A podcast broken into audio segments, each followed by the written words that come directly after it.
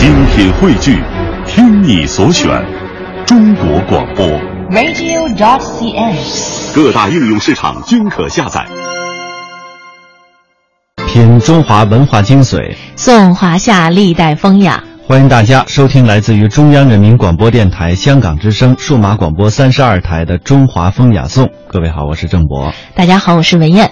北京 APEC 会议虽然已经结束了，但是围绕着这次会议，还有很多和传统文化有关的内容，值得我们关注与探索。那么，在这个秋冬之交，亚太经合组织 APEC 领导人会议周和加强互联互通伙伴关系东道主伙伴会对话呢，在北京举行了。期间，国家主席习近平发表了四次讲话，与十多位的领导人举行了会谈，并且向与会者讲述了寓意深远、包罗万象的中国哲学故事。首先讲述的呢是山水之道，这是在。八号的时候，习近平在加强互联互通伙伴关系东道主伙伴对话会上说：“中国有个寓言叫‘愚公移山’，愚公的精神感动了天神，两座山在人和神的共同努力下被移开了。愚公的家乡同外界实现了互联互通。”愚公移山这个典故呢，出自于《列子汤问》，讲述的是愚公不畏艰难开山修路，子孙相继的故事。古往今来，中华民族始终以敢于有梦、勇于追梦、勤于圆梦的意志品格著称于世，而愚公移山之类的远古传奇，正是先人们豪情壮志和不懈追求的写照。而今，只要亚太人民坚定信念，就能够克服困难，共同开辟出一条互利共赢的宽广道路。在十一月十日，习近平在 APEC 领导人非正式会议欢迎宴会上的致辞当中说：“两千多年前，老子说‘上善若水，水利万物而不争’，意思就是说，最高境界的善行就像水一样涓涓细流，泽披万物。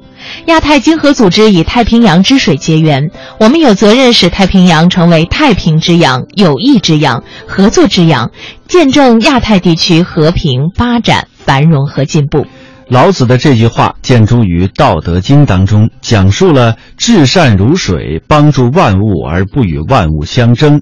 欢迎宴会上自始至终贯穿着水的寓意，不仅点明了中国奉行平等相待、互利合作、共同发展的对外交往的准则，倡导着利益交融、休戚与共的命运共同体的理念，同时还表达出了对于亚太地区同舟共济的期许。在十日的致辞当中，习近平还说：“明天我们将相会在燕山脚下的雁栖湖畔，正式拉开领导人会议的序幕。”孔子说：“智者要山。”仁者要水，那儿有山有水，大家可以智者见智，仁者见仁，共商亚太发展大计，共谋亚太合作愿景。孔子之语收录于《论语·雍也篇》，以山水来形容智者和仁者。水是柔动善变的，而山呢是刚静恒定的。亚太经合组织二十一个经济体领导人聚首北京，大家虽然秉性不同，但正如山水可以融合。APEC 将搭建一个求同存异、共商发展的平台。那么接下来呢，我们将会为大家介绍的是习主席所讲的哲学之深。十号的时候，习近平在 APEC 领导人非正式会议欢迎宴会上的致辞当中说：“我们现在所在的地方叫水立方，对面是鸟巢。”这两个建筑一方一圆，蕴含着天圆地方中国的哲学理念，形成了阴阳平衡的统一。在中国古代的哲学当中啊，天圆地方包含了从几何形状到阴阳属性的多重含义，而且包含着天地对立统一关系的寓意。中国传统文化讲求社会乃至自然的平衡，这一理念呢，体现在器皿、建筑等方方面面。在这里透露出一种对于亚太地区和谐平衡的愿望。接下来我们要介绍的是习主席所讲的意象之美。九日，习近平在 APEC 工商领导人峰会开幕式上的演讲开篇时说：“山明水净夜来霜，树树深红出浅黄。银杏的黄，枫叶的红，给北京这座古都增添了色彩。”这句诗出自唐代诗人刘禹锡的《秋词二首》。习主席用秋冬之交的天气和美景给演讲开篇，烘托出了宜人的氛围，寄托着对于秋冬之际召开的 APEC 北京会议的美好期许。在十一月十一号，习近平在 APEC 第二十二次领导人非正式会议上的开幕词中这样说：“每年春秋两季都有成群的大雁来到这里，雁栖湖因此得名。亚太经合组织的二十一个成员就好比二十一只大雁，风帆白浪花千片，雁点青天字一行。今天我们聚首雁栖湖，目的就是加强合作，展翅齐飞，书写亚太发展的新愿景。习近平还说：“一花不是春，孤雁难成行。”让我们以北京雁栖湖为新的起点，引领世界经济的雁阵飞向更加蔚蓝而辽阔的天空。风帆白浪花千片，雁点青天字一行，出自唐代诗人白居易《江楼晚眺景物先奇，吟完成篇寄水部张员外》，描绘出了一幅江水雁过图。一花不是春，截取自“一花独放不是春，万紫千红春满园”，语出古今贤文。意思呢是，只有一枝花朵开放，不能算是春天；只有各种各样的花竞相盛开，春天才算真正来临。江水、鸿雁、百花、春天。习主席用这些美好的意象，描绘出了亚太合作的愿景，并且寓意亚太经合组织二十一个成员应该像雁阵一样团结协作，共创亚太的繁荣。刚刚我们讲到了，习近平主席引用了唐代诗人刘禹锡的诗。刘禹锡是唐代的大儒、哲学家、文学家、诗人。刘禹锡诗文俱佳，与柳宗元并称为“刘柳”。他和韦应物和白居易合称为“三杰”，并且与白居易合称为“刘白”。有诗集十八卷，今编为十二卷，存世的有《刘宾客集》。呃，刘禹锡的作品当中呢，其实还有非常有名的一首《竹枝词》，想必大家都非常的熟悉。是这样的：杨柳青青江水平，闻郎岸上踏歌声。东边日出西边雨。道是无情却有情。那么今天呢，我们就一起来赏析此诗。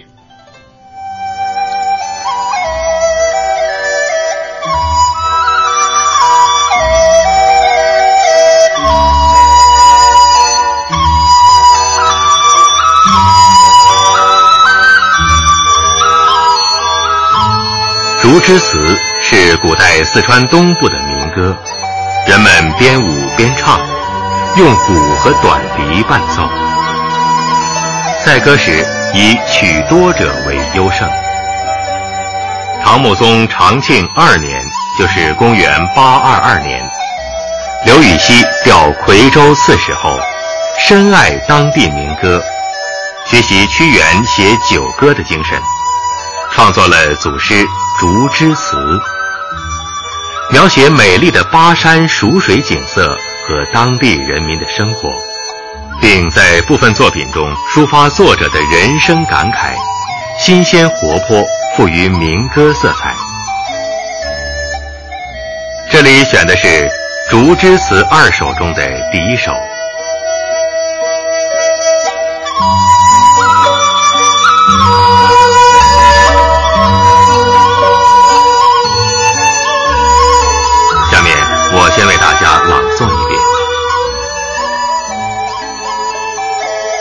杨柳青青江水平，闻郎江上唱歌声。东边日出西边雨，道是无晴却有晴。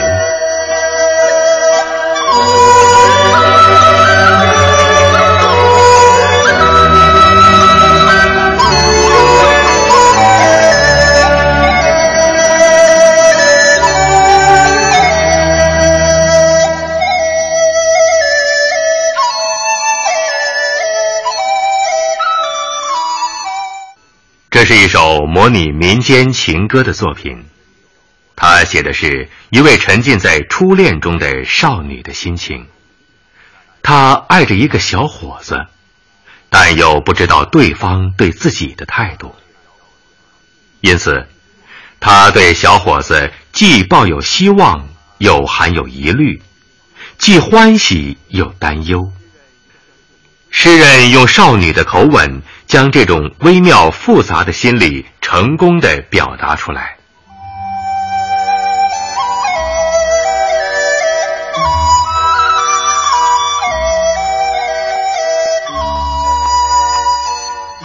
我们先来看看这首诗的头两句：“杨柳青青江水平，闻郎江上唱歌声。”诗人先写了少女眼前所见，后又写了她耳中所闻。少女眼前所见的是江边杨柳枝叶青青，江中流水平静如镜，多么美的环境啊！就在这幽静的环境中。少女忽然听到了江边传来的歌声，那是多么熟悉的声音呐！这声音一飘到耳边，马上就知道是谁唱的了。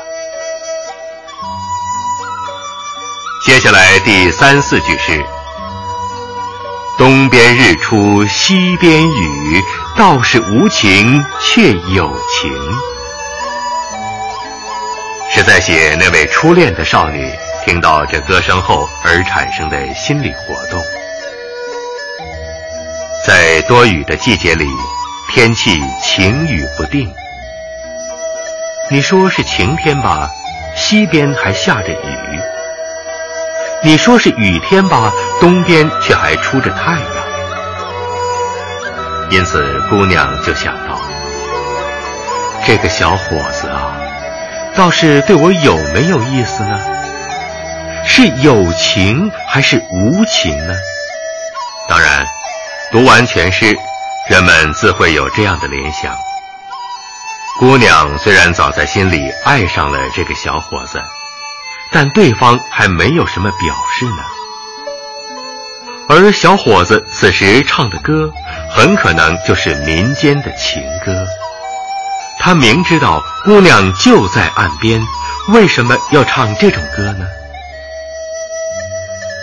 顺着这样的思路，自然就有“姑娘道是无情却有情”的猜测。“道是无情却有情”这一句，借用阴晴的“情”和情感的“情”的谐音，一语双关。明确而又含蓄地表达了姑娘微妙的感情。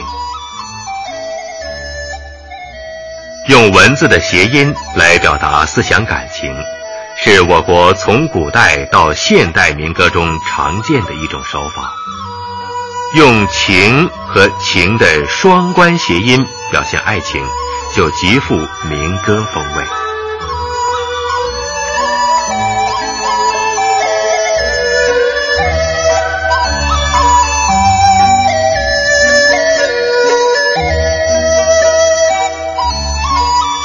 诗人通过这两句极其形象又极其朴素的诗，活灵活现地刻画出了少女的迷惘、眷恋和忐忑不安，以及他的那种希望与等待。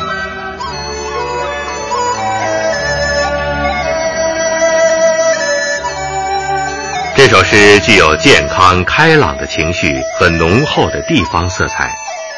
既在形象、音调、表现手法上吸收了民歌特点，又经过诗人的加工创造，显得更为凝练集中。后来，许多学习民歌的诗人也往往从中受到启发。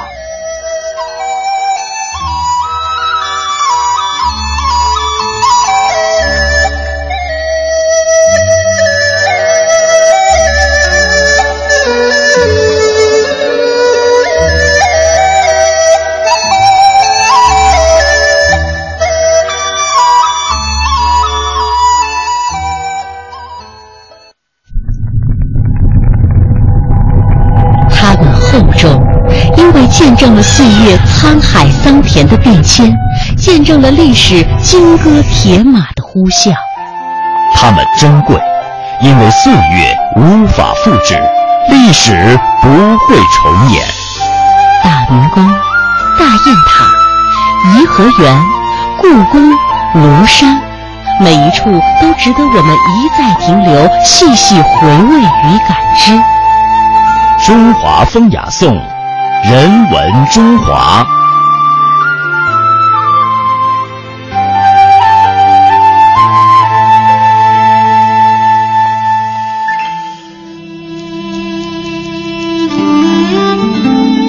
在今天的人文中华当中啊，我们为大家介绍一下文玩新贵手串儿啊。相信有一些朋友呢，可能也是一直在这个收藏和赏玩手串儿。是我们倒不妨给大家说说手串的这个发迹史。呃，我们都说这个乱世金银，盛世收藏啊。呃，这些年呢，大家玩手串的人是越来越多了，对于收藏这方面的喜爱的人也是越来越多了。其实这个珠串啊，以前只是一个收藏界很窄的一个点，是收藏的一个很小的门类。但是呢，它现在却是热门的一个收藏的比较大的领域。比如说，在成都就有一位收藏的爱好者赵汉军，他从一九八零年代就开始涉足文玩的收藏了。近年来呢，各种文玩的珠串啊、手串，呃，非常的火爆，也是让他始料未及。那么接下来，我们先来通过一个小短剧来感受一下人们对于手串的喜爱。大侠，走吧，今儿还没开张呢。对对对。说什么呢？啊，这么多年过去了，本姑娘看上去还像是山贼吗？不是山贼，不是，还是姑娘。来来来，哎，少侠，哎，不是您来我们这儿有何贵干啊？对呀。本姑娘今天啊，来你们店里寻一串得意的手串，送给家父。哦，手串有，这个您可算是来对了地方了。咱们这儿不趁别的，就趁手串。我去给姑娘拿一串来。你去，你去，你是伙计。稍等，稍等啊，我我我去啊。快一点，慢了的话，小心姑娘掀了你们店。哎，姑娘，你看手串来了。哟，看看看，这么多，这全是。你好好挑挑，怎么样？你看这个，哎啊，有个大的，个小的，圆的，方的啊。那本姑娘挑个最大的啊。这个，哎呦，姑娘，你可真有眼力，好眼力呀？这是我们的那个镇店之宝，没错。哇，这串仔细看，好漂亮啊！哇，我的天哪！哎哎，哎呦哎呦，二舅来了，二舅。吴平。华夏典当行首席艺术品评估师，啊，今儿您过来什么事儿啊？啊啊！哎，姑娘，你放你的啊！哎，你挑你的。哎，二舅，您老不来呀？就是，我都想你了。是吗？您 您欠欠店里那八百今天就是冲这个来的啊！看看这串正宗的小叶紫檀，哦，您还带金星的呢？什么意思？您？您拿这个是？我不是还欠你们店里八百两银子吗？啊，对啊。那么今天我带这串小叶紫檀的金星手串啊，怎么样？拿这串抵了那债呗？抵债啊？啊，不行。你知道这值多少钱吗？可不止八百两银子呢。您甭弄这事儿，您甭弄这事儿，我们就是现钱。哎，别问我。你知道，您这您这八百两我这可是正宗的印度小叶紫檀。您给讲讲，讲讲讲。这好嘞，你说啊，你们看啊，我拿这手电啊，手电光一打，你看这表面没有啊？这个亮点，金色的亮点啊，这就是小叶紫檀的金星儿，这是紫檀里面的小叶紫檀的一个显著特征。那是不是星越多越好啊？那当然好了，是不是星越亮越好啊？不是亮的问题，不是就越越越越匀越均匀哦哦越满哦越多越好越好哈。对，你看这个，还有这个，你看这个像牛毛似的这种这种纹路。哎呦，看见了，看见了吗？有有有有有有牦牛纹，毛牛纹，牛毛纹，牛毛纹，牛毛纹，不是牦牛啊，不是不是牦牛。为什么要叫牛毛纹啊？它就类似那个牛身上的这个细细的毛那种弯曲，哦，知道吗？哦，所以说这小叶紫檀必须得有金星和有牛毛纹才是好的小叶金紫檀。星小叶好的小叶紫檀。金星小叶紫檀必须有金星，对。小叶紫檀不见得有金星，但是牛毛纹、小叶紫檀都得有，都得有哈，都得有。我我这还一串，你看，还一串呢，你看这串啊，为什么红色？为什么呀？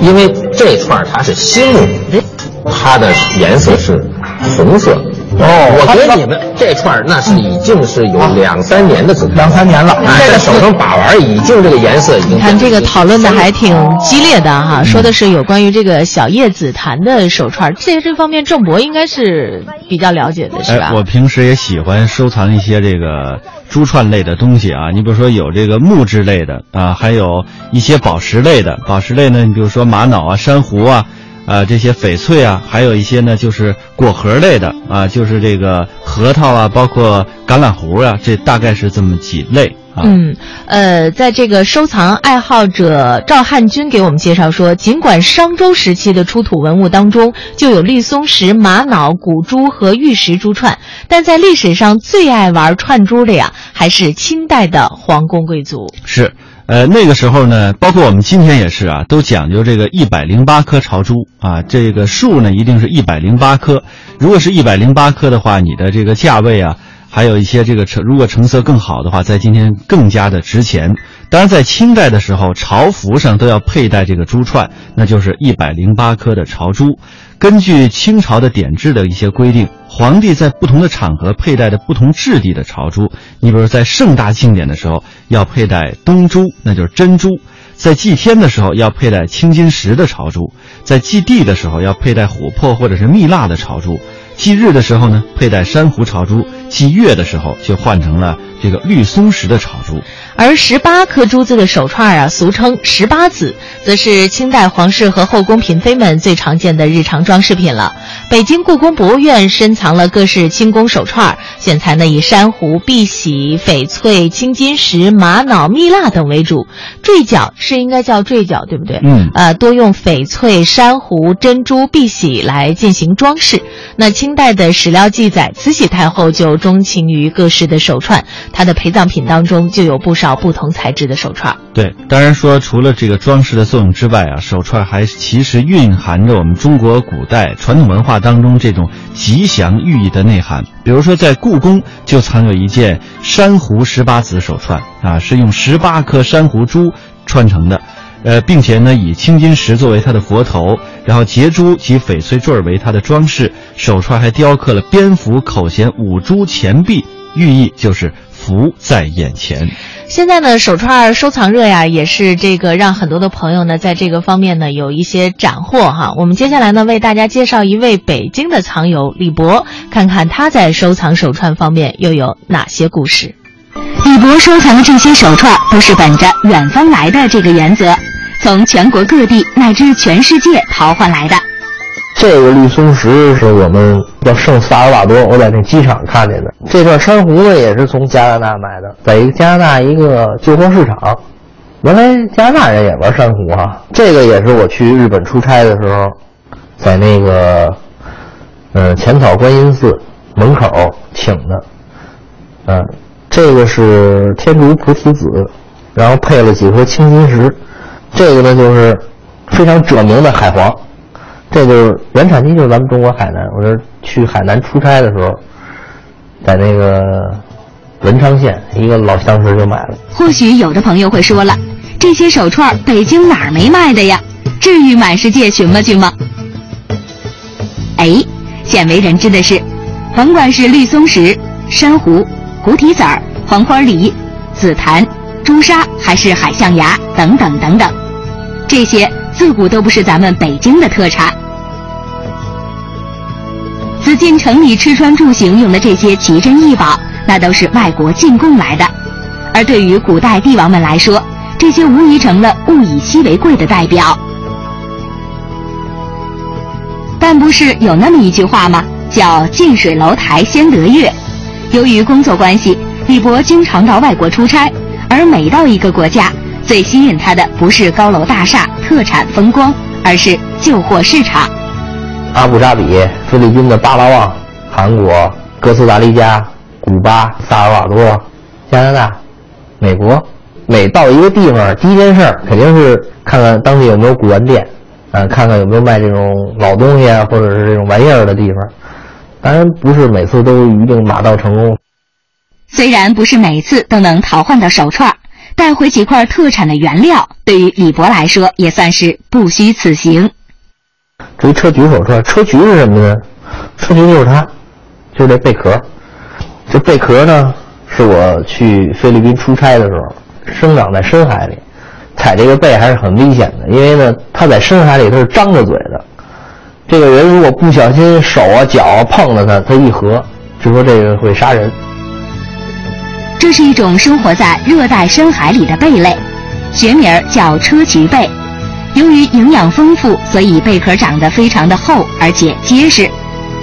因为天生一身白色，所以自古就被视为佛教神圣纯洁的圣物，是佛教七宝之一。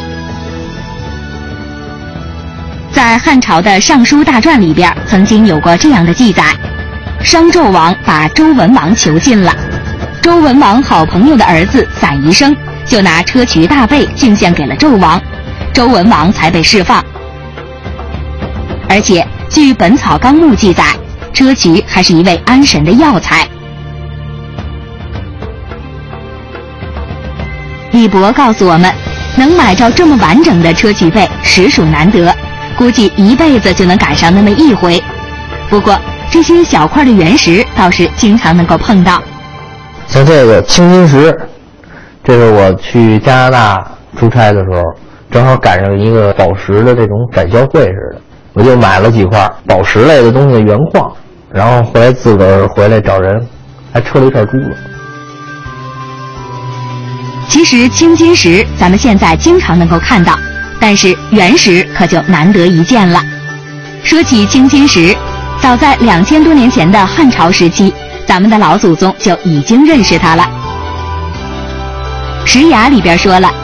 青金石色相如天，或复金屑散乱，光辉灿烂，若众星立于天也。在《清会典图考》里边也有所记载：皇帝朝珠杂事，为天坛用青金石，地坛用琥珀，日坛用珊瑚，月坛用绿松石。不难发现，从古至今。很多人之所以喜欢青金石，都是看上了它这身瓦蓝色和里边闪闪的金丝。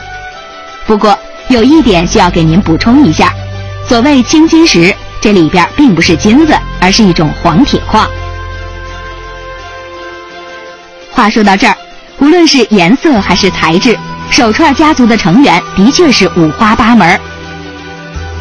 有的藏友可能专情于一种，而对于李博来说，收藏过程远远大于拥有这些手串，用他自己的话说，手串让他懂得了很多。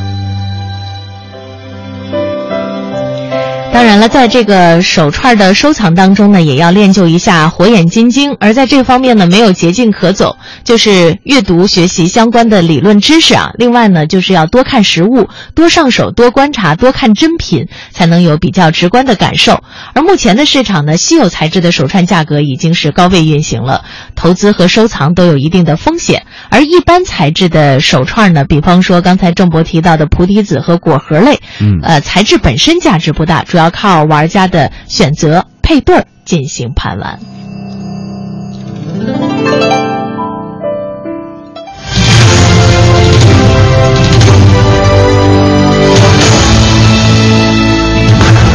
这里是中央人民广播电台香港之声数码广播三十二台。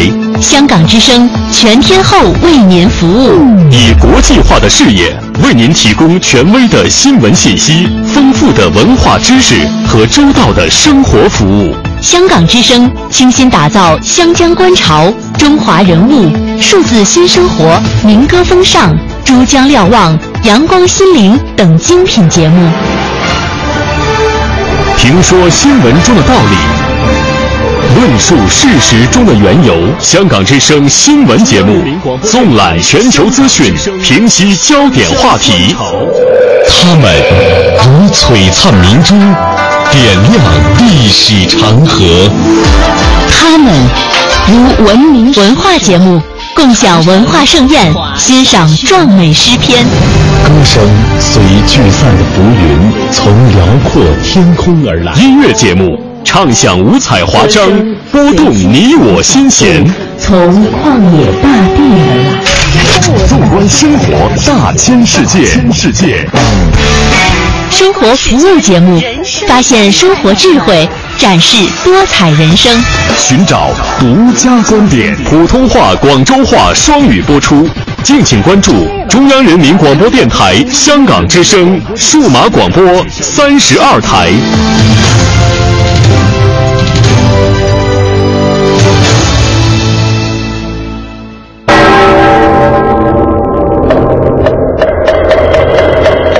古与今，相得益彰。与古人对话，和文化同行。这里是中华风雅颂。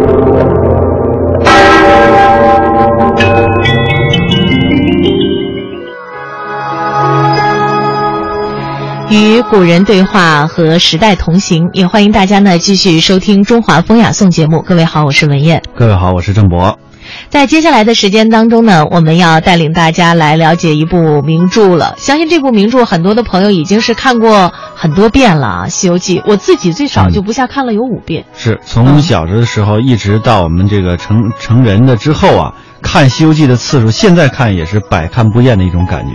嗯，《西游记》呢，在中国是家喻户晓的小说，特别是现在呢，对于《西游记》有了影视剧的各种改编，像电视剧版呀，还有包括像这个周星驰比较喜欢的各种电影版的改编哈，嗯，也让《西游记》呢这部著作一直没有离开过人们的视野。这部小说啊，将宗教进行了一个游戏化的改编，为什么会有这样的情况出现呢？我们接下来一听便知分晓。这个《西游记》同样还是四大奇书之一。我们对《西游记》的概括，把宗教游戏化的奇书。首先解题：宗教游戏化奇书。所谓宗教，因为《西游记》它讲的是一个真实的宗教故事，甚至于可以说是在中国宗教史上最重大的一个事件，作为他创作的一个故事的原型。啊，同时里面有大量宗教的内容，比如他就在十九回有全文抄录的佛经，在最后有大段的佛经的目录，所以讲的是宗教的内容，但是游戏化，它不是一本正经的来宣教，恰好是把宗教写的很好玩。《西游记》在六大名著里，这个特点是它突出的，就很好玩，所以是游戏化。这游戏化当然表现方方面面了，这个我们后面再说。另外，奇书很奇特的一本书，不完全是因为把宗教给游戏化了，更因为里边宗教的内容充满了谜团，使得这本书在很多方面和其他的作品和其他的名著都不一样。《西游记》的时代明中后期，大致是在万历年间，但是画了一个问号，说不能很准确的判断。作者吴承恩也画了一个问号，好像在从五十年代到八十年代，呃，八十年代的中期，这个吴承恩是《西游记》的作者，没有任何争议。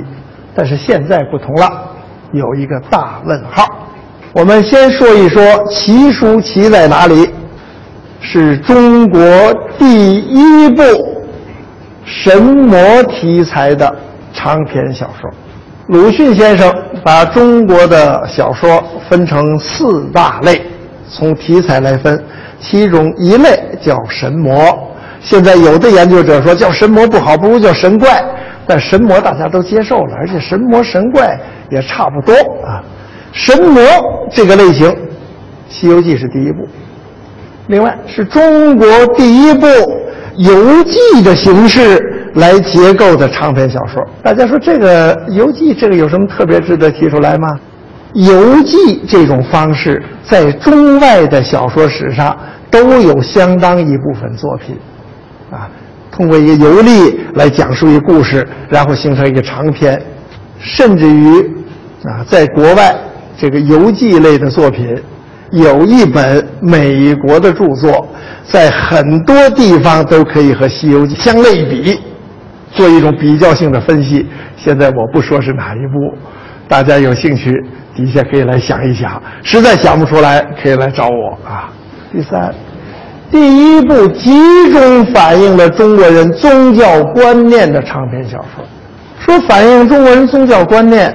好，那么《水浒传》里也不是就没有宗教观念，也有，但是我说集中反映中国人的宗教观念，哪些宗教观念呢？首先，三教合一。说起中国传统文化，我觉得啊，从这个唐宋以后，如果要说一个在最高的顶层上的特点，就是三教合一。儒释道。对三者关系的这种调和，这是中国传统文化一大特点。这个特点可以做多方面的分析啊，也可以做正反两方面的评价。我们不去说它，而这种思想在《西游记》里有最集中的表现，然后通过《西游记》又反转过来影响中国的老百姓。它又是中国最浅显的文学经典。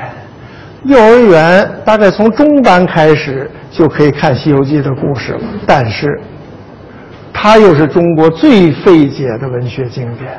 哪里费解？我后面会讲到啊。我随便举一个例子，大家看是不是很费解？比如说，这个孙悟空、沙僧和唐僧一起讨论月亮和炼丹的关系。这和这些人物形象什么关系啊？这和整个取经故事什么关系啊？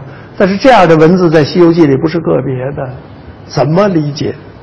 最滑稽的文学经典，是吧？很好玩啊！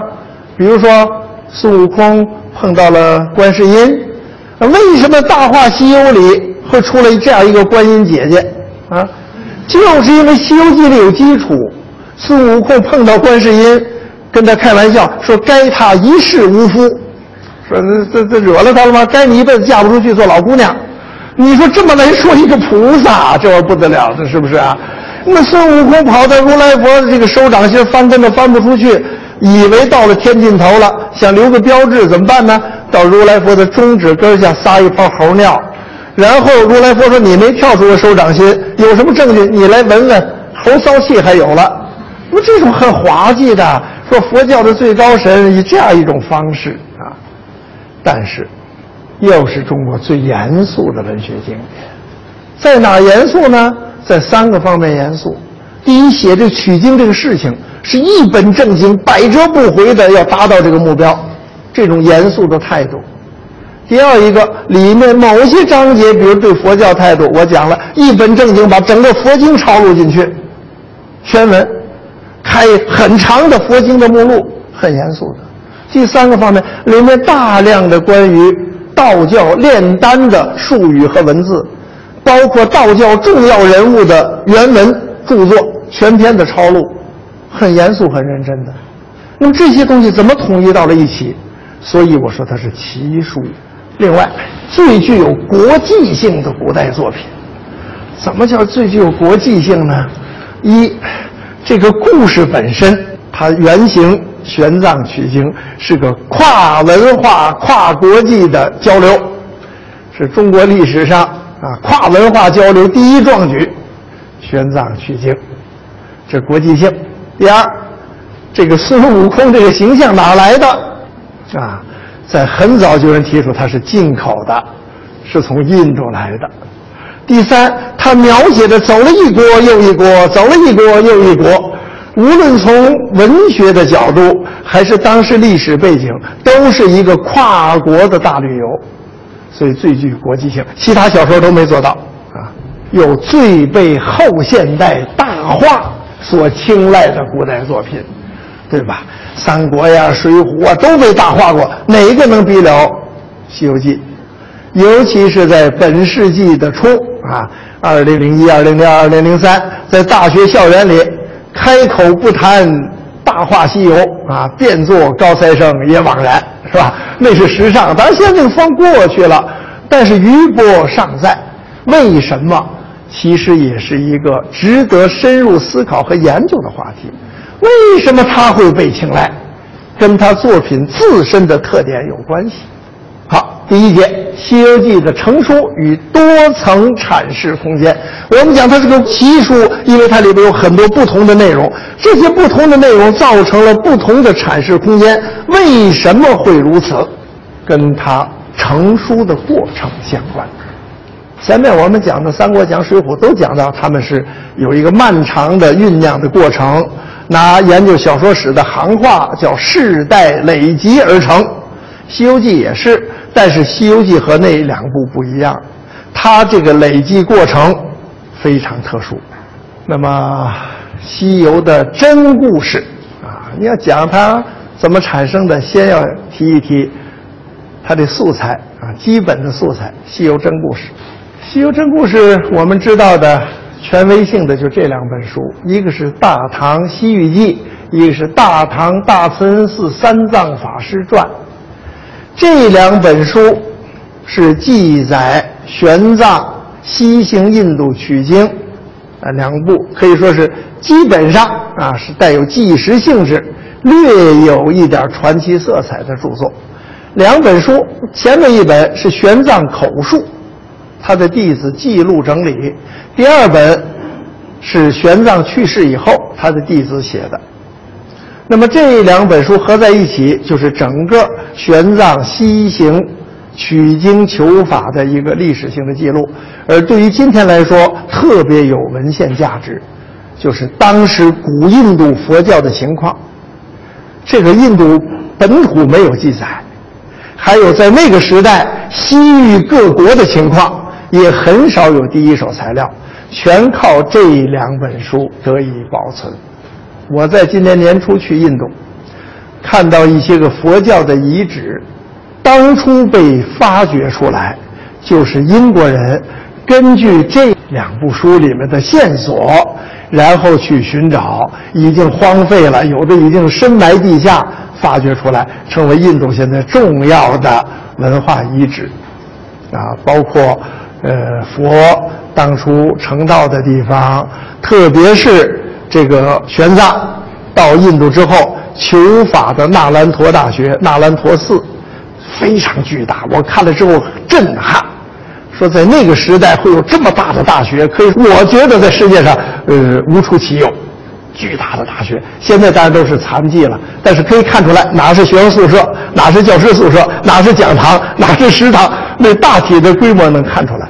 现在开掘出来保护的是当时的十分之一，啊，规模巨大。这就是在印度的玄奘纪念堂铸有的玄奘的这个像。当然，这像现在也有不同的，也是有人说这不是塑的玄奘，这个无关紧要。反正是一个流芳的和尚，而且长久以来被认为是玄奘，我们就认为他是吧？啊，这是玄奘。然后有一个很大的纪念碑。玄奘纪念碑后边是纪念的大殿，然后这是现在中国佛协的一位高僧，然后这位啊不是居士就是在下我啊。当时我到了这个纳兰陀之后，也是有一种冲动啊，非常的觉得对这样一种历史人物这样一种精神，所以我写了一首小诗啊，在这里也可以我们来分享一下，说明对玄奘。玄奘的事迹对我的冲击，我想这个可能当初也冲击了吴承恩吧。我说：“铁脊梁陈玄奘，一肩担起千钧囊。”啊，但是这是一个象征啊，不是说真的这个千钧。为什么呢？说经书万卷犹自可，取回很多经，这是很重要的。另外，种子相续无尽藏。因为玄奘回来之后，创立了中国佛教大乘佛教八大教派之一的唯识宗，而唯识宗的核心理论是种子理论。那么我这是一重意思，另外就是他的这种精神，这种百折不挠的一种追求真理的一种献身的精神，是种子相续无尽藏，对于后人的影响。好，这一种东西成为《西游记》。在这滑稽、在好玩、深层的，可以说支撑这部书的一个骨架，就是这个无尽藏。《西游记》的故事由玄奘取经开始演化，最早在太平广记的一僧玄奘里开始出现神异的色彩，在大唐三藏取经诗话里就把它更通俗化。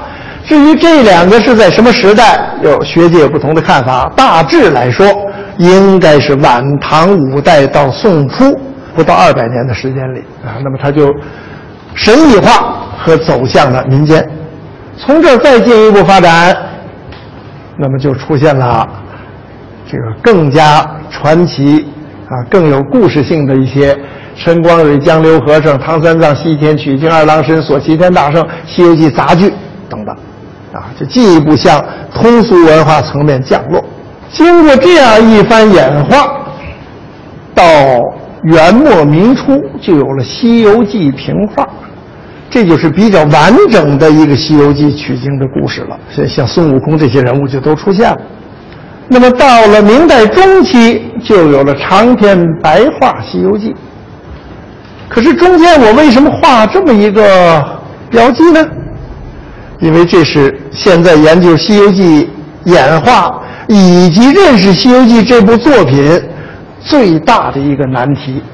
就是有些中间环节我们现在不知道，已经被历史的潮流、历史的波浪把它给冲散了，我们不知道。所以经过这么一番向下降落、民间化、通俗化的过程，最后有了长篇白话的《西游记》，中间有些失落了的环节，所以在研究《西游记》。我们要想知道它为什么是这样一个复杂的书，这么一个奇书，我们要认识它成熟的过程。而认识成熟的过程，现在对于学术界来说也是个大难题。最大难题是两个：第一，谁是全书最后的写定者？就刚才吴晨后面画一大问号。第二一个更难，中间缺失的环节是什么？为什么这个是个问题？我们后面说。先看前面这个，现在我们看到所谓写定的这《西游记》，通常称为世德堂本，就是现在的通行本。那么跟它前后出现的，啊，在它前面有平话本，在它后面有朱鼎臣本、杨戬本。那么这几个本子的关系，有的是很清楚的。比如世德堂本，啊，当然这是一派说法啊，我是同意这个的，演化出了朱本和杨本，但是朱本和杨本的关系可能也是个问题啊，这都比较专门，我们不细说。平话本和世德堂本不是直接关联，这个中间呢有些不知道的环节，然后还有些可能跟世德堂本。平行的，就是这儿有一个模糊的地带，而这些地带的存在，造成了今天《西游记》我刚才讲的那么多矛盾的、复杂的状态。那么说到写定者，好了，有这样一个认识过程：由丘处机到吴承恩。丘处机各位应该比较熟悉吧？借助于金庸，丘处机。很荣幸跟我是小同乡啊，我们是一个县的。全真教之所以能够影响这么大，创教者是王重阳，但是真正关键人物是丘处机。大家知道丘处机做了一件事情，今天来讲都不可思议的事情。我为什么说他跟我是同乡呢？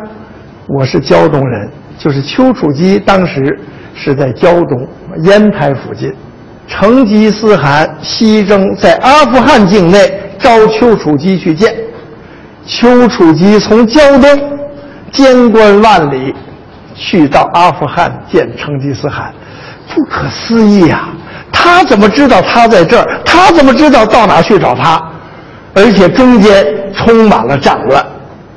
那么丘处机去见了成吉思汗，成吉思汗向他请教长生之道。丘处机讲了一个很有名的话：“只有卫生，没有长生。”这个很不容易的。他有一种长生的渴望，请他去当成老神仙。他说没有那个事情的，不可能长生。只有你怎么卫生，把你的这个生命延长，健康的活着，结果，成吉思汗很聪明，非常欣赏，说你不说假话，啊，就对他非常的优礼。然后他在成吉思汗军中住了一段时间，又做了一个很有名的事情，就是告诉成吉思汗，你要想长生，你要想统一天下，或者是扩大你的王国，最重要的不要嗜杀。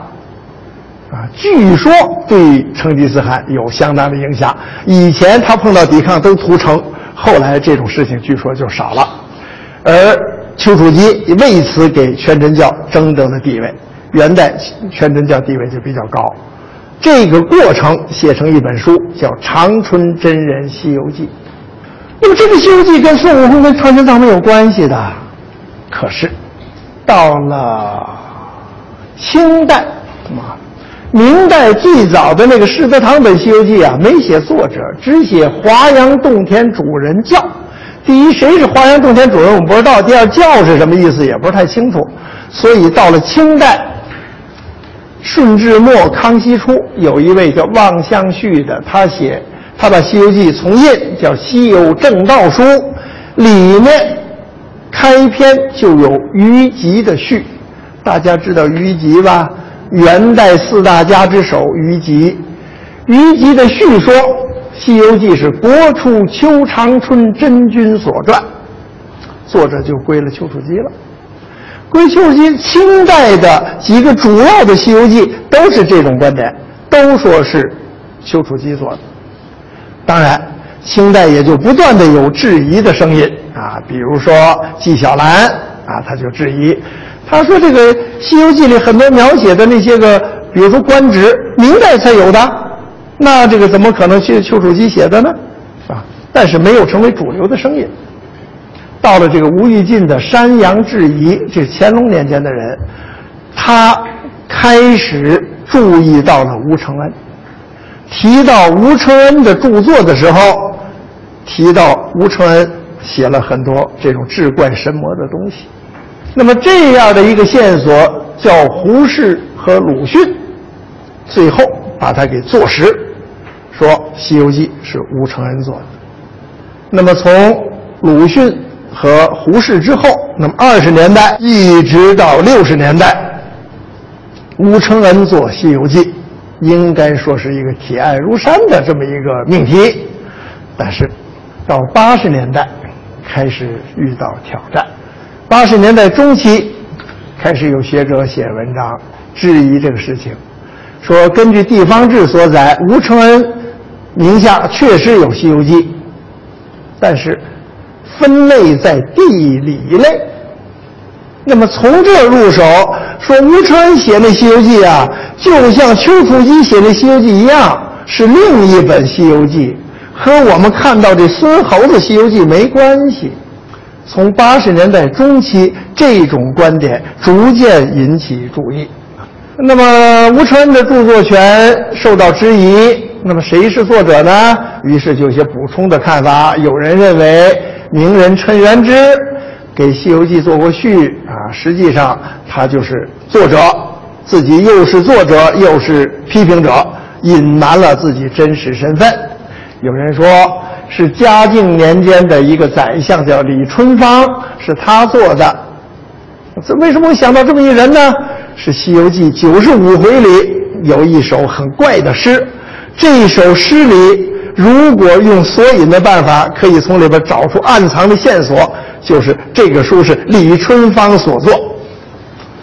当然这里边是拐了弯了，哎，你要看也有点道理。如果要这么去找呢？可能也不是文学批评的正物，所以《西游记》作者现在是无名氏。这个网上也有专门的文章可以搜到，比如关于百回本《西游记》作者之争的思考与辩证。我们说的重点不在这儿，我们是要通过作者和这不同的版本，想说明为什么《西游记》有这么多复杂的内容。那么这个问题在哪体现呢？我们换一个角度啊。这里有一个问题啊，看起来很 A B C，就是《西游记》的主旨是什么？那大家说《西游记》主旨是什么？这个和我们刚才这个话题有什么联系呢？因为这个主旨是什么呀？读《西游记》的人很多感到困惑，我到网上敲进去《西游记》主旨五个字，出来了八十四万多的网页。那么也就是说，这个问题听起来好像挺简单，但实际上大家的看法有很大的不同。从历史上来看，就有很多的人发表不同的意见。比如在明清两代有代表性的，就是认为《西游记》背后有非常深奥的一种道理，或者说哲理，或者说是宗教的含义。明代陈元之。就是刚才我提到后补的《西游记》作者啊，他在《西游记序》里说，这个书讲的就是道教炼丹的道理。那么到了清代，尤同，这是康熙年间有名的一个才子，他在《西游真全序》里说，《西游记》就是讲佛经，而且就讲华严经，华严之心法。可是到了新文化运动以后，鲁迅、胡适他们的看法。